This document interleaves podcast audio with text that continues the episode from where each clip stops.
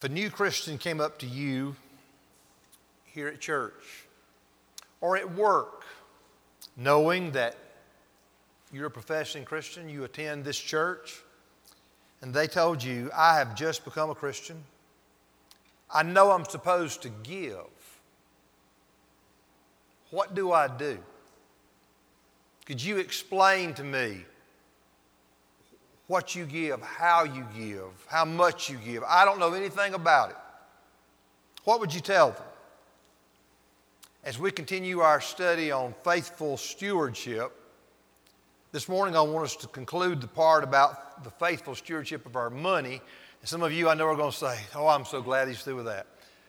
But as we continue talking about being wise managers of our time, our talents, our treasures, we're going to wind it up today, the part about giving or the part about being a stewardship of our money, by looking at our giving. What would you say to someone who asked you, What do I give? How do I give? Why do I give? Well, what I want us to do is do a brief survey of some of the major teachings in the Old Testament and the New Testament about giving, and then put it together into what the Bible actually means for us today about giving. Let's do first uh, giving in the Old Testament. We looked briefly last week and saw that giving to God should be our first priority. This is called first fruit giving. Uh, Proverbs describes this kind of giving as honoring God. Look at it. Honor the Lord with your wealth and with your first fruits of all your produce. But what you want us to notice is that first phrase honor the Lord. The idea of first fruit giving is honoring God, is focused on Him. We also saw last week that such giving demonstrates trust in God. For those people giving uh, the Lord the first fruits of their produce, their crops, they were saying, We're giving God the first, and we're going to trust Him to provide, provide us with the rest that will meet our needs. Well, the same thing's true about us. When we give Him the first of our income, we're trusting Him. We're saying to Him that we're trusting Him to meet our needs with the rest of our income. Paul encouraged Christians throughout his travels and in several of his letters to give generously and willingly because God can be trusted to supply us with what we need. In fact, God supplies us with what we need to give to save, to invest, and to spend. By the way, I was so surprised. I've got more feedback from last week's message about on the part about saving and investing than anything else. In fact, I had some people talk about that really got to them. Well, I want to just re emphasize this morning a part of being a good steward. It's not just giving, it's earning, it's giving, but it is saving and investing wisely as well as spending. But what I want us to note here in 2 Corinthians 9, Paul encourages them to trust God. Look at it. And God is able to bless you abundantly so that in all things, at all times, having all that you need, you will abound in every good work. Our first giving priority should be that we give to God. Don't think about giving to a church. Don't think about giving to a cause. As Christians, we need to think of our giving first and foremost as giving to God to honor Him, to thank Him, and to demonstrate to Him, we trust you, Lord. We're going to give the first of our income to you because we have confidence that you'll supply us with what we need for everything else. Well, the major emphasis on, in the Old Testament on giving is not the first fruit giving, but it's on the giving of a tithe or 10% to God. The first Old Testament records of giving a tithe was not under the law, not a requirement. the first time we see tithing mentioned in the Old Testament, in the book of Genesis, it was given as a voluntary, spontaneous expression of worship or gratitude or commitment. Abraham, who was first known in the Old Testament as Abram, God's the one who changed his name to Abraham. On one occasion, he gave a tithe of all he had won in a battle.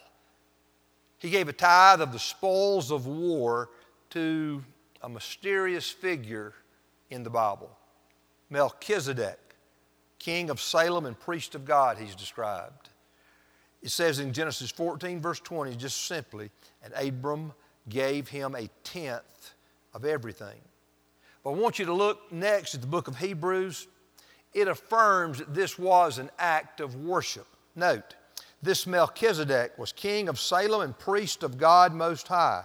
He met Abraham returning from the defeat of the kings and blessed him, and Abraham gave him a tenth of everything. In response to that, God, it's an expression of worship given to the, to the priest of God. Next, Jacob, Abraham's grandson, promised to give a tithe of all that God had given him in response to God's promise to bless him. God promised to bless Abraham, Isaac, Jacob, and their descendants in a very special way. And ultimately, we're reading the New Testament that was through Jesus. But I want you to note how Jacob responded to God by saying, And all that you give me, I will give a full tenth to you. That promise of a tithe was an expression of his commitment to God because of God's promise to bless him. These two examples show us that tithing first appears in the Bible as a voluntary, from the heart expression of worship, of gratitude, of commitment. That's how it begins. But tithing appears next in the Bible as a required giving under the law. And that's what the majority of things you read about the tithe in the Old Testament is all about required, mandated giving by the people of Israel living under the law in the promised land. Three passages explain this. I want you to look on the screen, and, and I want to encourage you to write that down and look at those. There's a lot of verses represented there. Leviticus 27, 30 through 33, Numbers 18, 21 through 32, Deuteronomy 14, verses 22 through 29. If you read that, you may be a little bit confused. Old Testament scholars debate how many tithes are actually being required in those verses. Some think there was one yearly tithe and then a second one was required every three years. Some think there were two yearly tithes and then a third one required every year, every three years. Well, when you read those passages, it's obvious the people of Israel were required to give more than a tenth of their income every year to God. It was a requirement under the law. Now, let's move on to the New Testament. The New Testament does not teach that Christians must give a certain percentage of their income to God. The New Testament does teach that Christians should give, but it doesn't say how much. Doesn't talk about a percentage. Most of what you read in the New Testament about giving is focused on principles, or what we might even say, our attitude in giving. I want you to look at some examples. The New Testament says that our giving should be willful or voluntary giving. We looked at this verse last week, but let me just remind you. Each one must give as he has decided in his heart, not reluctantly or under compulsion and the second attitude about giving, it should be cheerful giving. And here, here's the rest of that verse For God loves a cheerful giver. Everyone must give, but you decide. You choose how much And whatever you give, do it cheerfully. Number three, regular giving is what the New Testament calls for. On the first day of every week, each of you is to put something aside and store it up. Our giving should be on a regular basis. The fourth principle, proportionate giving. Each of you is to put something aside and store it up as he may prosper. Everybody's not supposed to give the same. Everybody doesn't prosper the same way. Some people are very blessed, they're very prosperous. Their giving should reflect that. Some people just are not that prosperous. Fact is, the reality of life, and their giving will reflect that. The fifth attitude or principle of giving in the New Testament is generous giving. For they gave according to their means, as I can testify, and beyond their means of their own accord. There again, of their own accord emphasizes that Christian giving in the New Testament was something that they voluntarily chose to do, even when they sacrificially gave beyond their means. Now, before we start looking at the amount we should give, we need to make sure that our attitude toward whatever we give is the right attitude. So let's think. As you think about giving to God, and let's be specific, through this church, what goes through your mind? How do you think of your personal giving? When you write your check or give online or put cash in the offering plate, what goes through your mind? How do you feel?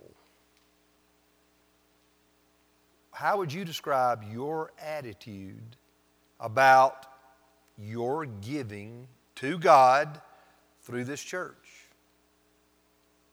And then let's just look at what the New Testament said. Do the words willful, voluntary, cheerful, regular, proportionate, and generous, do those words describe the attitude you have as you give? Do those words describe your habit, your actions about giving? In light of what we see in this brief survey of biblical giving, we need to think about what should we give to God today as Christians, believers of the Bible? How should we think in terms of giving today? Well, the first thing we need to understand about giving today is that we do not live under the Old Testament law of Moses, including the law's requirement to tithe. Jesus Christ has fulfilled the law. Jesus has fulfilled the law and set us free from the law's requirements. Now, this is stated here and there throughout the New Testament a statement here, an example there. It is explained in some detail in the book of Galatians. It is explained fully in the book of Hebrews. If you want to know, have a, you know, get a handle on why do we not, why are we not obligated today to live under the Old Testament law of Moses, first five books of the Old Testament, like the people in Israel were living in the promised land. Read the book of Hebrews. It explains that. And Hebrews chapters 8, 9, and 10 will give you the most detail on why we as Christians today are no longer under the Old Testament law. In a nutshell, this is what Hebrews is telling us. Jesus fully kept the law of God for us. Jesus perfectly kept, obeyed, fulfilled the requirements of the law. And when we trust Him as our Savior and Lord, we're one with Him. God looks at us united to Christ, and the requirements of the law have been fulfilled. We receive the righteousness, the perfect life credited to us of Jesus. Jesus also died on the cross to pay the penalty for our sins of disobeying God's law. And so when we're united to Jesus by faith as Christians, God looks at us. We are lawbreakers. We've sinned and come short of the glory of God. But when God looks at us united to Jesus by faith, the penalty for our sin has been paid.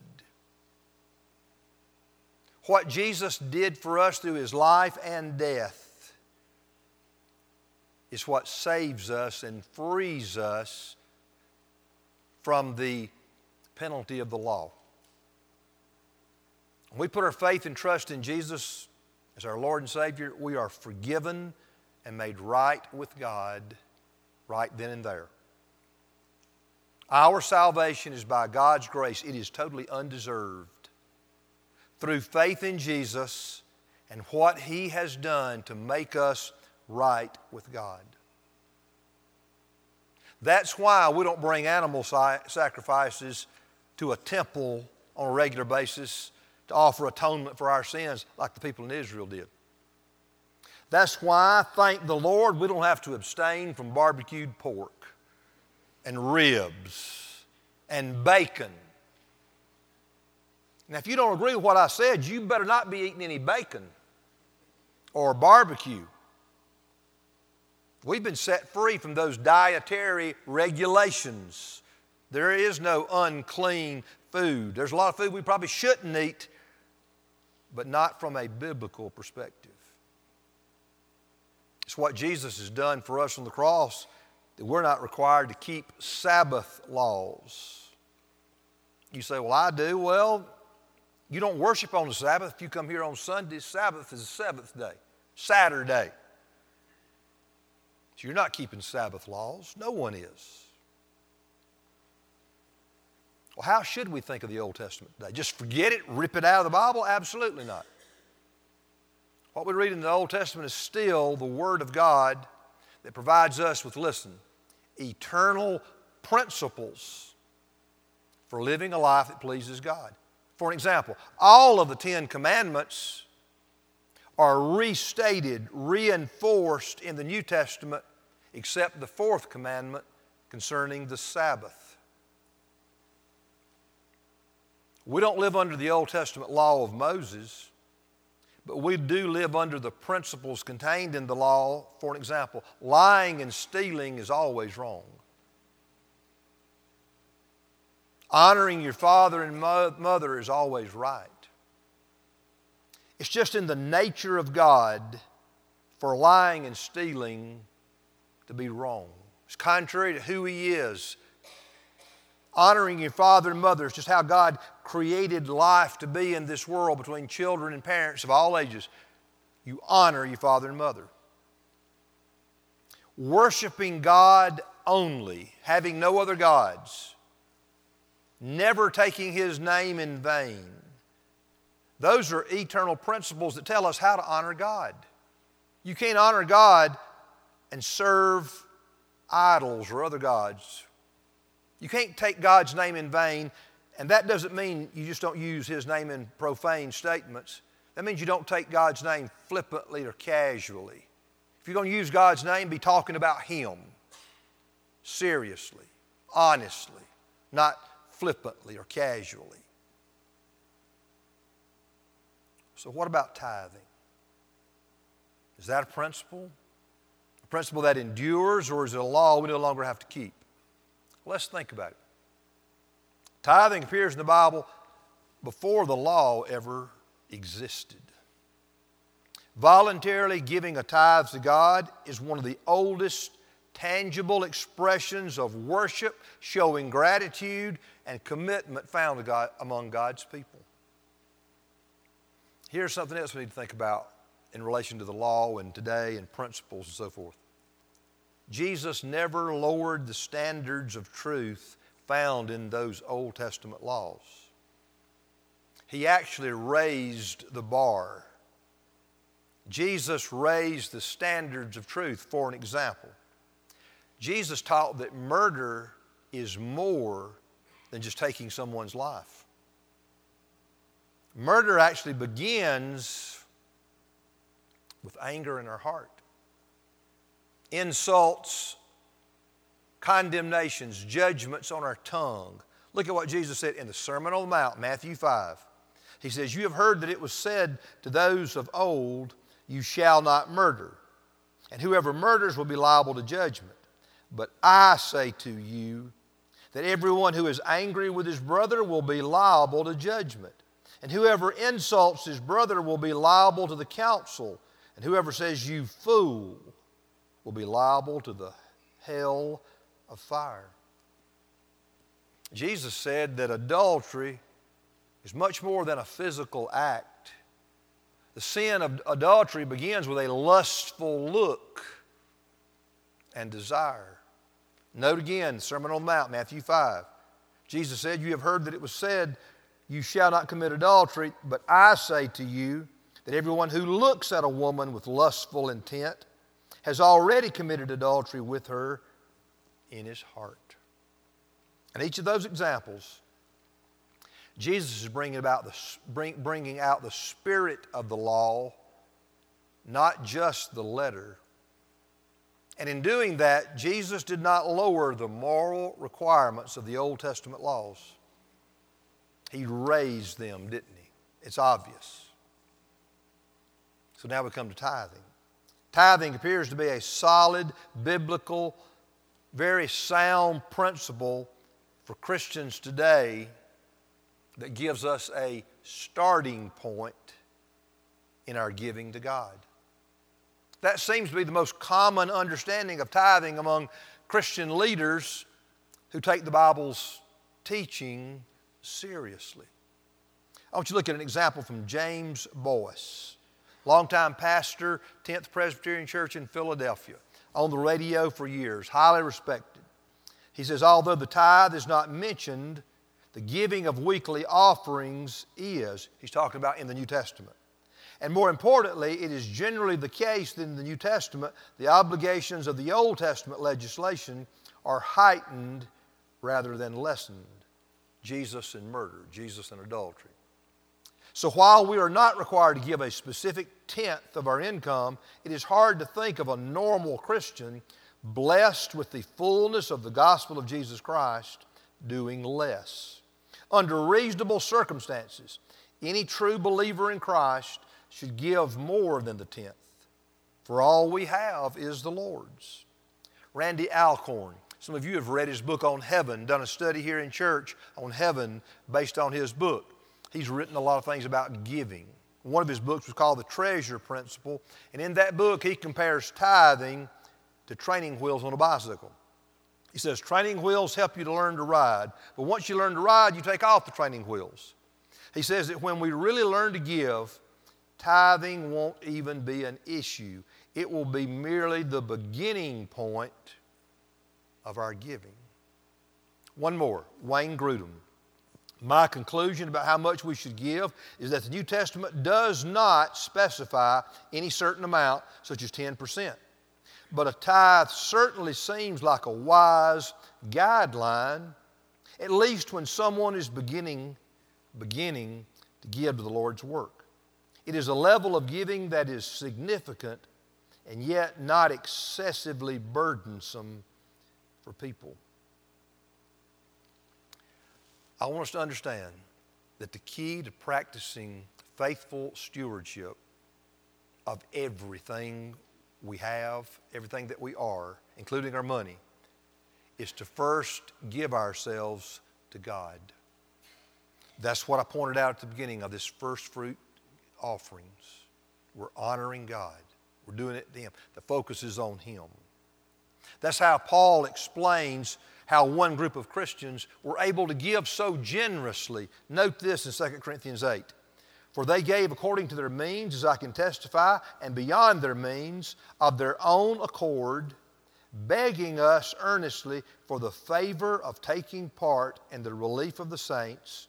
And this not as we expected, but they gave themselves first to the Lord, and then by the will of God to us. The key to their giving, wanting to give like they did, It grew out of their relationship with the Lord. Here's what I want us to understand. When we give ourselves first to the Lord Jesus Christ in faith, in love, in commitment, everything else in our life will fall into place. When Christ is truly the Lord of our life and He's first in our, in our life, we'll be faithful stewards of our time, of our talents, of our treasures. That includes earning it, saving, investing it, spending it, as well as giving it. The most important question for each of us this morning is this Have I truly given my life to Christ? Well, our lives should show it. If we have, we should know it, and other people should be able to see that in us. Because, first and foremost, our heart's desire will be to know Him better, love Him more, serve Him with all our heart. And that includes everything. Now, if that's true about you, if you think to yourself, I know, not perfectly, but I truly love the Lord, I want to know Him better, I want to be more like Him, I want you to thank God because that is a sign, a great sign, that God has worked in your life in a very gracious way. God's changed you. He is changing you. If that just appeals to you, it's what you're seeking to do, to know and love and serve the Lord, just thank God and ask Him to help you to keep on. But if you're honest, you might say, that used to be true. But it's not like it used to be. So, what I want you to think is this if you, if you have allowed someone or something to take the Lord's place in your life, admit that as the sin that it is to God right now. You may not have ever meant to, but right now, you're more concerned about doing this, pleasing yourself, or pleasing a certain person than you are pleasing God. I want to encourage you to confess that to the, as the sin that it is, turn from it, change your mind, repent, ask God to help you, and then come back to Him in a renewed faith and commitment. Ask Him to help you day by day, maybe hour by hour, to live a God conscious life.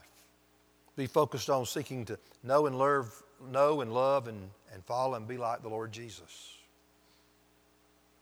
But if what we're talking about here has never been true about you, you don't know God, you don't have a relationship with Christ, and truth is, you've never really thought that much about it or cared to.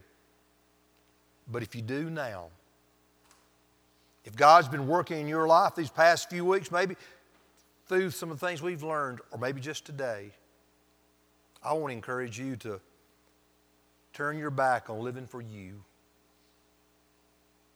Repent of your sin, put your trust in Jesus and call upon Him to save you right now. That's the most important thing for you to do. I want us to conclude this message the same way we began this morning. I want to ask you, how would you instruct a new Christian concerning their giving? What if they ask you to tell them how you give, your thoughts on giving, your actions? What would you say? I know for a fact that there are many people in this church who have a testimony similar to mine about their giving. And so, on behalf of people who give this way, I want to give you an example. I'm going to give you my and Lisa's testimony. I don't remember when I began to tithe. When I met Lisa, I was already tithing. She was already tithing. When we got married, we were already committed to giving God the first 10% that He blessed us with. I'm talking about we gave the first 10% of the gross income that we had. We gave this tithe to God with an emphasis on giving it to God, but we've always given it to Him through our local church, through our church, through this church today. We've always considered my income and her, her income to be our income. Now, I know everybody here doesn't do that. That's not the point this morning.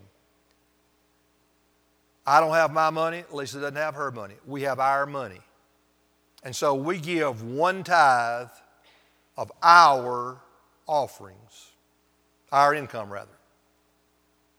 It used to be the first check we wrote after we got paid, which has been for years now, twice a month. Now, we've set it up for that tithe to be drafted the day after payday, two times a month. I love that. I love online giving. I love having it drafted. You may not want to do that, and that's fine for you. But you'd be surprised how many Sundays I've sat in a pew and passed, seen that plate go by twice, and I get home and it's still in my pocket. I love having it drafted. And I try to think, I don't every Sunday, but I try to think and do most Sundays when that plate is passed. Thank you, Lord, for blessing us and allowing us to be able to give the way that we're giving now. For over 41 years, we have given at least 10% of our income to God through our church, regardless of what our income was or what our expenses were. There's been times in our life when money was tight and we cut back on our spending. We've never cut back on our tithing. Now, after giving 10% to God through the church, we consider what other ways God would have us to give with the other 90%. Now, I want to be real honest with you here. We, we've always practiced saving and investing. That's very important. It's wise, it's biblical. I just don't realize, haven't realized how many people don't understand that, but you need to understand that. But we consider what we give, the 10%, to be our tithe. And we consider what else we give, give to be our offerings. And we always, through the years, have given offerings to special causes, special mission causes. Um, usually, our largest offering like this is to the Lottie Moon Christmas offering for international missions that we give through our church.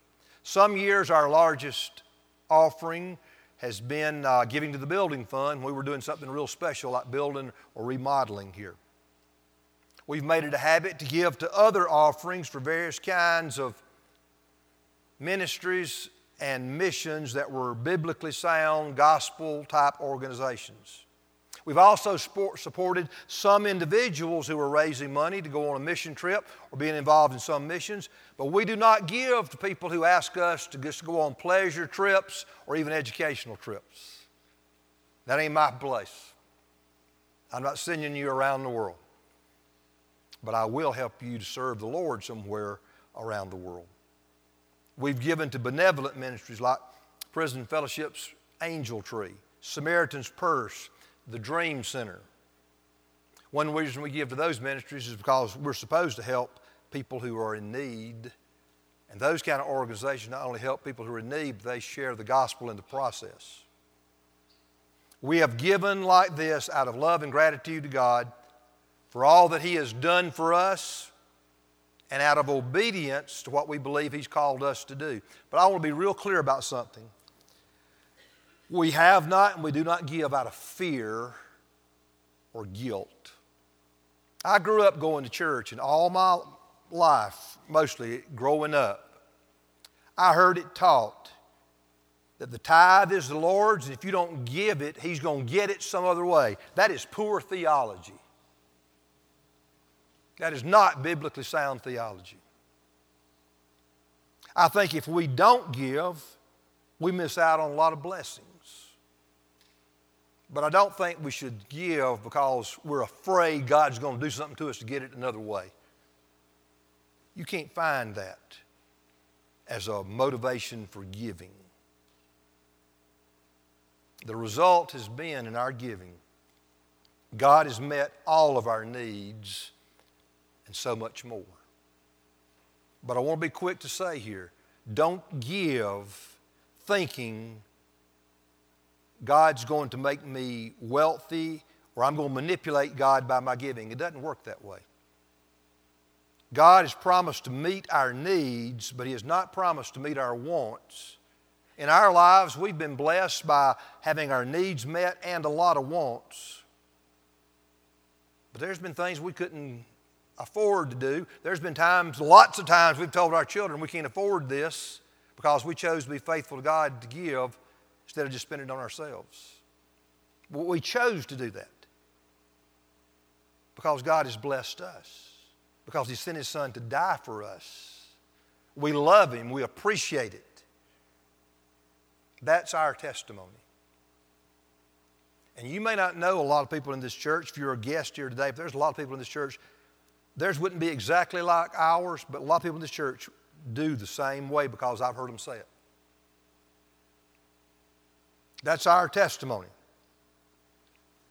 That's how I would explain to a new Christian how to give. What's your testimony? How do you give? Make sure that whatever it is, it's what pleases God, what honors Him, what demonstrates your trust in Him. And if it doesn't, talk to Him about it this week and develop a way to give that will honor God and show Him that you love Him and trust Him. Let's pray together. Father, show us now how we should respond to you and just help us to do it. Help us to commit ourselves to you first and all that we are and all that we have, including our money and our giving. Let's just have an attitude of prayer and respond to the Lord as, as He speaks to us. If I could help you, pray with you, I'll be here at the front and would be happy to do that.